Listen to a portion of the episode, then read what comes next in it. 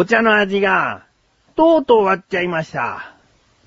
まあ、42回続いたんでほんと長くやってくれたなとは思うんですけれども、終わる原因は、えー、横断歩道のメンバーである菅義樹が辞めてしまったということですね。えー、まあ、寂しいんで、菅義樹のエピソードをなんかこう、お話ししていこうかななんて思ってたんですが、特にない。ということで、えー、あっさりとしている菊池がお送りしまーす。菊池のなだらか向上心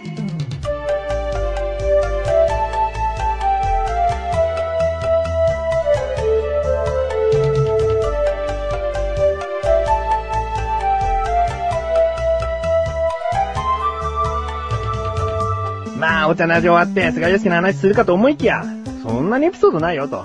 ね。これ聞いたら菅怒るかなでもね、あいつ聞かねえからな。聞かねえからまあいいかななんて思ってるんですけれども、自分最近ね、ハマってることがある。それは何かというと、ミクシー、携帯でミクシーをやるとピコミクっていうゲームができるんですよね。で、そこにある、ズーキーパーっていうパズルゲームがあって、で、動物がね、何種類かなまあ、そんなの詳しく言ったってしょうがないんだけど、6種類ぐらいあって、で、3列揃えると消えていくっていう。で、その、どんどんどんどん積み重なっていくと、ゲームオーバーっていうパズルゲームではなくて、時間制限があって、その、時間以内に3列揃えた時の動物を何個消してくださいっていう条件が出るから、その条件の数だけ、その動物を消していくっていうパズルゲームなんですね。で、その条件を満たすと、レベルが上がっていく。うん。でね、このゲームはね、相当、なんだろうな、もう3週間ぐらいかな。ずーっと暇があれば、トイレ行きゃやるし、電車の中でもやっちゃうし、面白いなと思いながらずっとやってたんです。だけどね、そのゲームっていうのはレベル7まで行くと動物が1匹増えて、で、さらに、その、なんつうの、揃えづらくなる。まあ、い、ね、一つの動物が増えるんだから揃えづらくなっちゃって、あ大変だ大変だって、そのね、時間もね、相当早いのよ。もう次の1個消してる間に次のを考えてなきゃいけないっていうのはレベル5ぐらいまでね。もう次のを消してる時に次の次までどこを消すか考えてないと、もう時間があっという間に減ってっちゃうから、もう大変だと。レベル8に行ったのは3回ぐらいなんです。で、その唯一その3回中、えー、59,800点っていうのをね、叩き出した。タタタタンって。叩き出したんですけども、あのーこのミクシーのピコミクの売りでもある、ランキングね。それを見ると、また自分はどこまでやったんだっていう達成感があるんだよね。だけど全国ランキングなんて、もうたかが知れてるというか、もう上には上がいるのが当たり前で、自分はもう何万台なんですよね。3万台かなぐらいで、もう全然上がいると。やっとレベル8に行った時の高得点なんて大したことないんだよ。きっと上手い人はレベル20とか多分行ってるんだと思うのね。それで、他のランキングがあって、マイミクランキングっていうのがあるんだよね。そのマイミクランキングは自分のマイミクさんだけの中でランキングしてくれる。だから、その全然ランキング1位になれる可能性が高くなるよね。その全国だったらもうほど遠いけど、せめて、ちなみに自分のマイミクさんは60人いましたよ。その60人の中で1番取りたい。で、誰もがね、そのピコミキをやって、そのズーキーパーをやっているとは限らないから、1位になれる可能性なんてすごい高いんだよね。で、ひっそりとね、もうそこに菊池翔1位ってなってたらいいななんつって。誰かがやった時に、あ、なんだ、菊池やってんのかよみたいな、そういうことがあってもいいかなと思って、ひっそりとランキングしてんじゃないかと思ってそのマイミクランキングを押したんですよ。そしたら、3位、小高祐介ですよ。ええー、と思って。で、2位はまた別の、あの、マイミクさんで、1位が、ダントツに、群を抜いて得点が11万なんぼなの。もう自分の3倍ちょいよ。菅井良樹とかって。あいつさ、お茶の味やめた理由ってさ、確か仕事が忙しいから、やめるっていうことだったんだけど、なんか、あの、ピコミク相当やってたんですかみたいな。しかも黙って、黙ってつうか許可は得る必要はないけど、なんか自分これ得意なんですよっていう話も今まであったわけではなく、まさにそいつがひっそりと、11万点の高得点を叩き出して、ひっそりランキング1位になってるんですよ。きっとね、全国でも多分、1000番台だと思うんだよね、そんぐらい行けば。何やってんのと思って。なんかさ、自分は携帯でツイッターできるから、ツイッターというものを、その、やってねっつってるの。ツイッターっていうのはそういうなんかまあサイトがあって、それをやってねってお願いしてたんだけど、それをやる時間がないのかなと思ってたの。携帯をね、いじる時間すらないぐらい忙しいのかなと思ってて、そのことをあんまり言わなかったんだけど、あいつ相当携帯握ってるね。日々。なんかあいつに一言言いたいのは、うーん、お疲れ様。はあ、このお茶いい味出してますね。そうですね。渋さ、甘さ、苦さ、絶妙なバランスですね。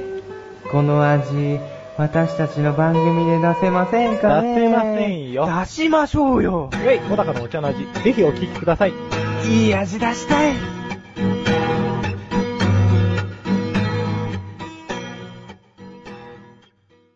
はい、ということで、えー、菅井良樹のエピソードが出ましたね。よかった、菅井エピソード出て。最後だからやっぱりね、こういう話したいなと思って。そんなお茶目な菅井良樹ですってことですね。もしズーキーパーやってる方がいたら、菅井良樹にメッセージして、コツを教えてくださいと。まあ、ちなみに自分は絶対聞きたくないけどね。今、そのズーキーパーをやってる理由は、もうあいつの記録を、もうひっそりといつ抜いてやるかを頑張ってます。13万、15万点ぐらい来た。そのために、まだまだズーキーパーをやっていこうかなと思いますので、えー、やっていないという方は、ちょっとやってみて。で、そのゲームがいかに11万点いくのが難しいかがわかります。何これある意味、菅井褒めてる嫌だよ。11万なんて楽勝です。そのうち行きます。ということで、気になる方はやってみてください。コーナーに参ります。自力80%。このコーナーでは日常にある様々な疑問や質問に対して自分で調べ自分で解決していくコーナーでもあり、リスナーの方からのご相談やお悩み解決していくというコーナーです。今回、メールが届いております。ラジオネーム、ようここと、ようすけです。ということですね。久しぶりに、ようすけからメールいただいたね。前は、バレンタインメールとして、ようこという名前で送っていただいたんですけれども、今回、ようすけからのメールです。本文、5部です。5部です。ね。意味わかる ?5 部沙汰ですってことでね。5部です。高速バスって乗ったことないんですよね。ドラマの大和なでしこの何度もやってる再放送で見る限りだったです。過去ぶりっ子風にって書いてあるんで、えーそういう読み方をしました。えーと、まあ、軽い感じで。いやいや、ご無沙汰だとなんていうか、テンションがつかめないですね。まあ、久しぶりだからね。えー、洋介はでもこういうなんか過去何々風にっていうのは多いからね。こんなノリだったと思います。本文の続き。とはいえ、質問です。最近とても気になることは、着歌フル、着歌で洋楽を落としたりすると、アーティスト名とタイトルがカタカナで表記されていませんか？うん。J-POP のアーティストは、アーティスト名、タイトルともに英語表記なのに？それと、カタカナはなぜ半角なのでしょうか？気になって昼寝ができません。お子さんの寝顔はやはり天使ですか？癒されますか？ということですね。まあ疑問の前に最後の文章をちょっと触れましょうか。お子さんの寝顔は天使です。えー、それでは、えー疑問に行きたいと思います。今回の疑問。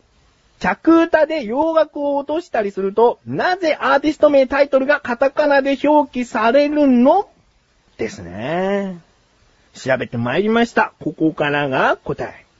今回は、携帯サイトの music.jp さんにお問い合わせして調べてきました。初めてね、メールで問い合わせをしてみました。そしたら、日曜日なのにもかかわらず、ちゃんと返事が次の日の、まあ、6時間後ぐらいだよね。6時間後ぐらいにこう返事が来た。いや、music.jp さん、ありがとうございます。えー、ちょっとね、そのメールの内容をそのままお読みしてみたいと思います。お問い合わせいただきまして誠にありがとうございます。music.jp 洋楽の表示につきましては、カタカナとなっておりますが、検索ではアルファベットでも検索が可能となります。他に、バとバ、ウに、小さいですね。などの発音につきましては、通常両方で表示される仕様となります。全角でも検索は可能となります。全角で表示されない場合は念のため半角にて再度検索を行ってくださいますよう、何卒よろしくお願いいたしますと。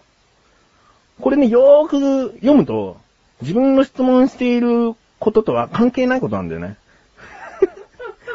これ、なんでカタカナで表記されてるのかの理由が書いてないし、なぜ半角を使っているのかの理由も書いてないの。もう一回聞いてみた。あの、なんで、迅速なお返事ありがとうございますと。でもちょっと、こうこうこういう疑問なんですと。もう一回送りました。そしたら、収録日のギリギリセーフ、夕方に来ましたよ、返事が。まあ、早いことにはね、とっても感謝してます。こういう、なんつうの、お問い合わせってのは一週間待たせても平気な面してるから。いろんな、へんてこりな会社は。えー、そのお返事の内容。ご返答にお時間頂戴いたしまして誠に申し訳ございませんでした。いや、全然待ってないけどね。music.jp 洋楽サイト内の楽曲名やアーティスト名がカタカナ表記なのは、ここから答えですよ。楽曲提供元様の指定によりカタカナ表記となっております。また、半角カタカナ表示での記載につきましては、通常モバイルサイトではより少ない容量で多くの情報を表示させるために、半角カナを使うのが一般的となっております。何卒よろしくお願いいたします。ということで、答えが、見つかったのかな？これ、これよく読むと、楽曲提供元様の指定によりなんだよね。で、カタカナ表記だと。うん。でもそれも理由でもあるでしょね？じゃあ、その楽曲元提供がなぜカタカナで表示させようと思ってるのか、ね？そこは、調べてません。調べてませんというかさ、えー、どうなんだ？そこを深く追求した方がいいのかな？もし追求した方がいいと思うというか、洋介的には、そこが知りたいんだよ、バカ野郎っていうことであったら、タイトルに、そこが知りたいんだよ、バカ野郎と書いて、あの、もう一度、送ってみてください。でも、その半角カタカナを使う理由っていうのは合ってるというか、なんか納得するでしょ？容量をできるだけ少なくする。確かにその、行があんまり改良されないから、見やすさもあるかもしれないね。半角カタカナを使うとね。うん。まあそういった感じで、ね、解決したのかどうか、これはまた、洋介次第で、返事が来たら、その楽曲提供元多分これ調べ、相当調べないとどこから提供されてるのかわかんないかもしれないんだけど、洋介からそういう、バカ野郎というタイトルのメールが来たら、また調べていきたいと思いますので、えー、その時は、また送ってください。こんな感じで日常にある様々な疑問や質問の方をお待ちしております。投稿ホームよりなだらかご助手を選択して、どしどしとご投稿ください。以上、自力80%でした。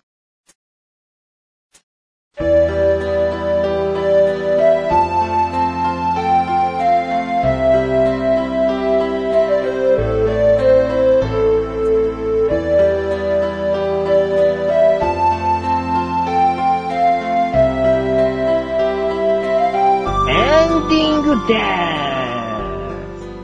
あー、ということでね、なんか、えちょっと今日の配信は魔女の声が入ってないみたいな思われた方いますかね？実はちょっとね、あのー、なんかいるんですよ。一緒に番組やってる人が。ね。その人の笑い声なら入っちゃっていいよっつってたら、なんかずっと魔女が隣にいる配信部となってしまいましたね。気持ち悪いからね、本当に。ということで、えーと、お知らせでーす。オープニングでお話しした通り、お茶の味が終わりました。終わりましたということは、このなだらか向上心が配信された1週間後には新番組が始まります。その新番組、少し触れますと、菊池と小高がやっている番組になります。ねえ、横断歩道では菊池がこのラジオ2本やるということになりますが、でもその番組は小高をとにかく立てて押していこうという、そういった番組になるので、菊池はもうなんだ、アシスタントだね。うん、アシスタントでお送りしております。気になるという方、気にならないという方、ぜひ聞いてみてください。小高の番組。小高、小高ってつきます、タイトルに。うん。で、30分番組になりますので、聞いてみてください。あ、そうだ。15分、15分を区切って30分番組として今までその枠でやってたんですけれども、今回からはもう30分きっちり、もう15分15分で分けずに30分きっちりで、あのお届けしたいなと思いますので、楽しみにしていてください。ということで、終わろうかな。魔女、終わりますよ。ということで、なだらか向上心は毎週水曜日更新です。それではまた次回、お相手は菊池翔でした。メガネたまーにでもあるよ。隣にいるのはだよ。お疲れ様です。